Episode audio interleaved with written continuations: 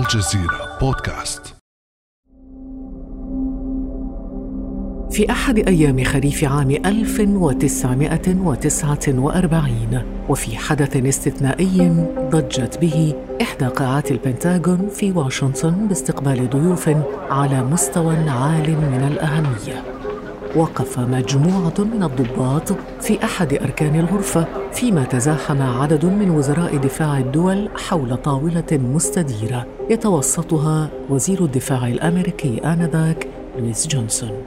وقف جونسون مرحبا بالحضور في أول اجتماع لحلف شمال الأطلسي أو الناتو. نحن في الولايات المتحدة أيها السادة. نصر على أن السلام اليوم يمكن ضمانه بشكل رئيسي من خلال القوة. قوتنا العسكرية المشتركة وقوتنا الاقتصادية.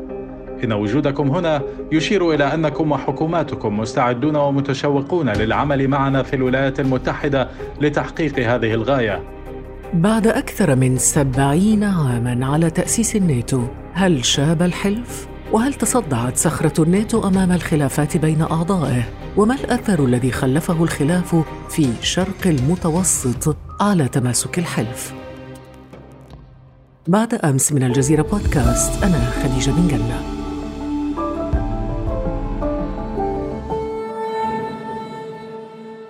أرحب بضيفنا في هذه الحلقة الدكتور مصعب الألوسي أستاذ الدراسات الأمنية في معهد الدوحة للدراسات أهلا وسهلا بك. معنا دكتور مصعب الألوسي. شكرا جزيلا خديجة. من دواعي السرور أن أكون معكم.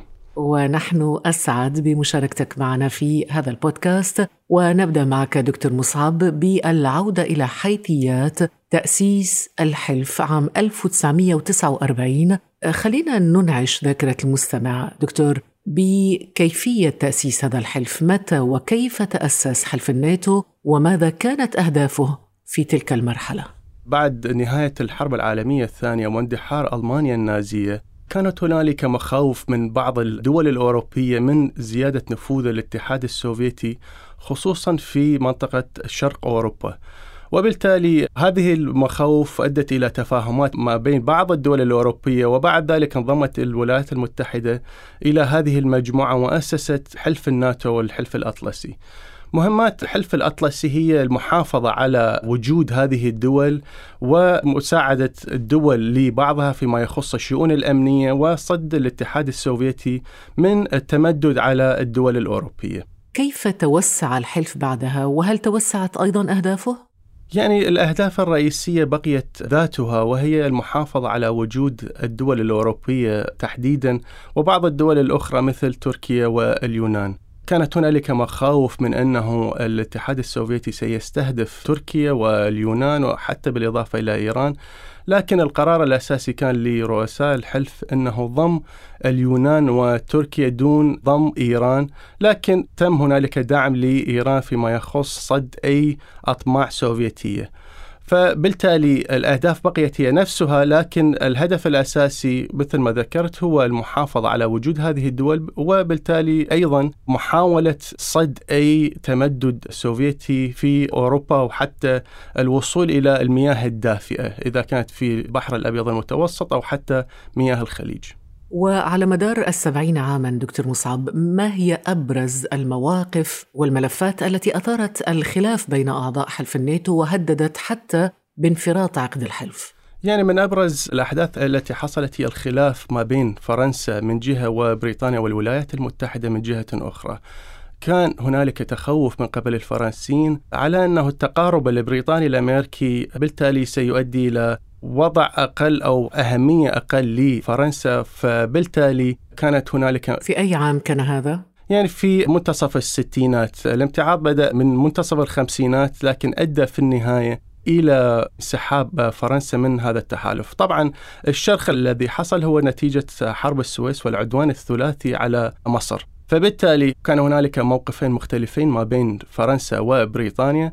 بريطانيا قررت أنه تقترب أكثر للولايات المتحدة. في المقابل فرنسا قررت أنه تنتهج سياسة مستقلة أكثر وبالتالي الاعتماد على الرادع النووي الفرنسي دون وجود أي ثقة بأعضاء الحلف لصد أي عدوان على فرنسا. لكن فرنسا يعني وسنرى ذلك فيما بعد أنه فرنسا قررت أنه تعود إلى الحلف سنة 2009 واضح دكتور أنه الأمور تطورت خصوصا في هذه المرحلة الأخيرة بين عدد من أعضاء الحلف وهذا ما شاهدناه بالفعل في شرق المتوسط وإفرازات وإرهاصات ملف غاز المتوسط.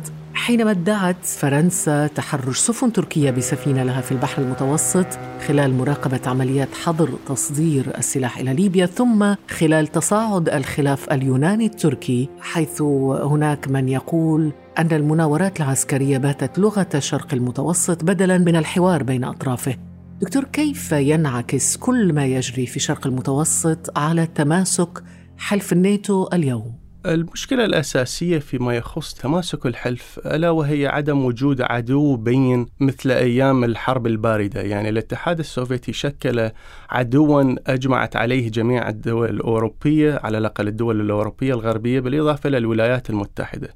فالتركيز على هذا العدو أدى إلى قوة وتماسك للحلف. لكن طبعا برزت بعض الخلافات أشرنا إلى الخلاف مع فرنسا ومنها أيضا كان الخلاف التركي اليوناني حول قبرص. لكن تم احتواء هذه الخلافات. بالتالي بعد انهيار الاتحاد السوفيتي أدى ذلك إلى فراغ فيما يخص العدو الذي سيتوجه أو الموجه ضده هذا الحلف.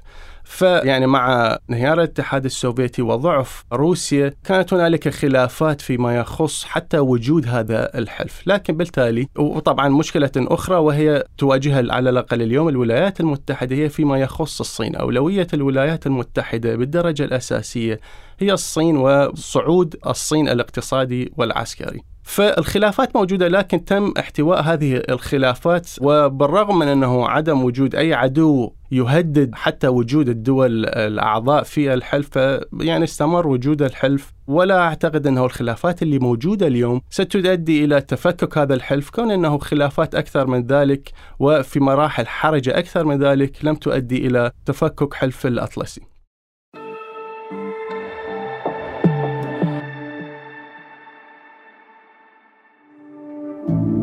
فعل زر الاشتراك في تطبيقك لتصل الحلقات يوميا إلى هاتفك بشكل تلقائي.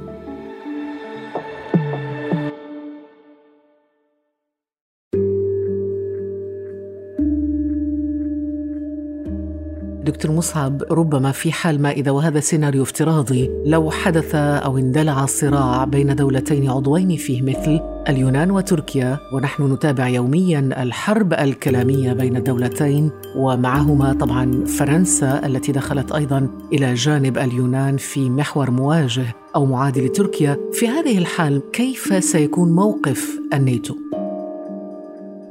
هذه النقطة جدا مهمة خديجة. قبل الإجابة على هذا السؤال يجب أن نتذكر أنه كون الحلف موجود بسبب العديد من الدول فبالتالي هنالك خلافات حول المصالح الأهداف وما إلى ذلك وهذه الخلافات جدا طبيعية لكن آلية حل هذه الخلافات ليست موجودة في الحلف. محاولة احتواء هذا الخلاف اليوناني التركي الآن وحتى الدعم الفرنسي إلى اليونان وأعتقد هنالك أيضا بروز للدور الألماني لسد الفراغ الذي أحدثه انسحاب الولايات المتحدة وعلى الأقل انسحاب الجزء الولايات المتحدة من شؤون الحلف الأطلسي.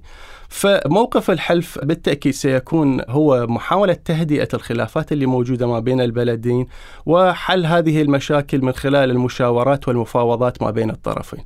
يجب أيضا أن نتذكر أنه الخلافات ما بين تركيا واليونان يعني حتى من منتصف التسعينات هنالك خروقات جوية وبحرية من قبل الطرفين كون أنه هنالك مشكلة ترسيم الحدود ما بين اليونان وتركيا. وهذه طبعا الخلافات عميقة ومتجذرة ولن يتم حلها عن قريب لكنها بالتالي لم تؤدي إلى حرب ما بين الطرفين ولا أعتقد الخلاف الحاصل الآن يعني أنت تستبعد فرضية الحرب. بكل تأكيد لأنه الحرب ستكون مكلفة للطرفين ولا أعتقد سيستفاد الطرفين من أي حرب ناتجة بسبب شرق المتوسط. نعم المصادر الطبيعية الموجودة الغاز والنفط يعني الغاز تقريبا 3.5 مليار متر مكعب بالإضافة للنفط الموجود في شرق المتوسط. يعني يؤدي إلى أهداف فيما يخص محاولة السيطرة على قدر الأكثر فيما يخص هذه المصادر لكن بالنهاية لا أعتقد سيؤدي إلى حرب ما بين تركيا واليونان لكن في المقابل دكتور هل قمة دول جنوب أوروبا السبعة التي عقدت مؤخرا في جزيرة كورسيكا الفرنسية تعكس ربما انحيازا ضمنيا لهذه الدول الأعضاء بالناتو إلى جانب اليونان في مواجهة تركيا؟ بكل تأكيد اعتماد الدول الأوروبية هي طبعا مسألة تعود إلى مصادر الطاقة. يعني لا يخفى على المستمعين أنه الدول الأوروبية لا تمتلك مصادر للطاقة وبالتالي تستورد مصادر الطاقة من دول أخرى. ومن جملة هذه الدول طبعا روسيا وروسيا مع تصدير الطاقة مثل الغاز والنفط إلى الدول الأوروبية تحاول الضغط على الدول الأوروبية فيما يخص الشؤون السياسية. بالتالي مع وجود احتياطي مهول في شرقي المتوسط الدولة التي ستصدر الغاز والنفط إلى الدول الأوروبية سيكون لها تأثير أكثر في الشؤون السياسية الأوروبية. ولا أعتقد دول على الأقل مثل فرنسا تحبذ أن يكون لتركيا النصيب الأكبر في هذا الاحتياطي لأنه بالتالي ممكن على المستقبل سيشكل ورقة ضغط تركية أخرى على الدول الأوروبية. دكتور مصعب يعني واضح أن الدول داخل الحلف ليست على قلب رجل واحد. لكل دولة سياساتها وتوجهاتها هناك تناقضات بين هذه الدول واختلاف في المواقف الموقف من ليبيا الموقف من سوريا الموقف من الأكراد الموقف من شراء تركيا منظومة الصواريخ الروسية اس 400 يعني في ظل كل هذه التناقضات كيف يمكن الوقوف على موقف واحد موحد داخل الحلف من مختلف القضايا والملفات؟ هذه من احدى أصعب المهمات للحلف اليوم كون أنه بعد زوال خطر الاتحاد السوفيتي من الصعب جدا إيجاد سياسة موحدة، فهنالك تناقضات ما بين الأمن القومي لكل دولة بالإضافة إلى مصلحة الدول مجتمعة. على سبيل المثال الخلاف التركي مع الناتو فيما يخص على الأقل صفقة اس 400 التي وقعتها مع روسيا اليوم. طبعا الدول الحلف من الولايات المتحدة إلى فرنسا كانت ضد عقد هذه الصفقة لكن بالتالي من مصلحة تركيا على الأقل فيما يخص الأمن القومي هو توقيع اتفاق مع روسيا كون أنه السلاح الروسي على الأقل صواريخ الدفاعية يعني على مستوى جدا عالي وممتازة.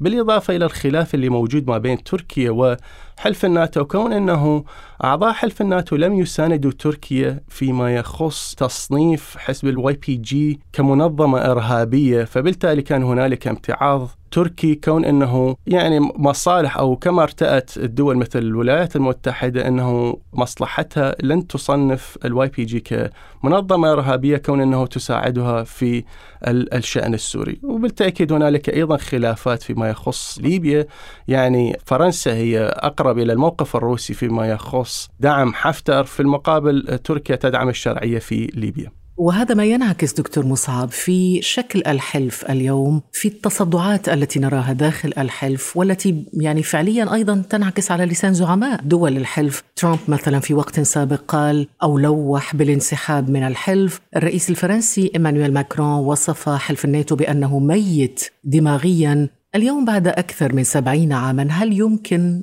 القول هذا الحلف حلف الناتو بلغ اليوم مرحلة الشيخوخة؟ هنالك خلافات عديدة موجودة داخل الحلف لكن أهم عامل فيما يخص هذه الخلافات هي السياسة الداخلية الموجودة لأعضاء الحلف. يعني مع بروز رئيس مثل ترامب اللي هو صدامي يصعب عليه التوافق مع دول أخرى واستخدام الدبلوماسية وبالتالي سيؤثر أكثر على تماسك الحلف. بالإضافة يعني مثل ما أشرت إلى تصريحات الرئيس ماكرون وغيرها أيضا لكن بالتالي لا أعتقد بالضرورة هذه التصريحات ستؤدي إلى تفكك الحلف. يعني الحلف موجود من 70 عام والمسألة الأساسية فيما يخص وجود الحلف أنه لا يوجد هنالك ضرر من وجود الحلف. يعني نعم الخلافات موجودة على سبيل المثال يعني الدعم الألماني للحلف واستخدام الجيش الألماني أو الميزانية الألمانية العسكرية لكن بالضرورة لن يؤدي ذلك إلى انهيار الحلف لأنه لا يوجد هنالك ضرر من وجود الحلف فبالتالي لا أعتقد سيكون هنالك مطالب لتفكك الحلف. أشكرك جزيل الشكر دكتور مصعب الألوسي أستاذ الدراسات الأمنية في معهد الدوحة للدراسات. ألف شكر لك. شكرا لك. يمكنكم الاستماع للمزيد من الحلقات الشيقة من الجزيرة بودكاست عبر مختلف تطبيقات بودكاست. كان هذا بعد أمس.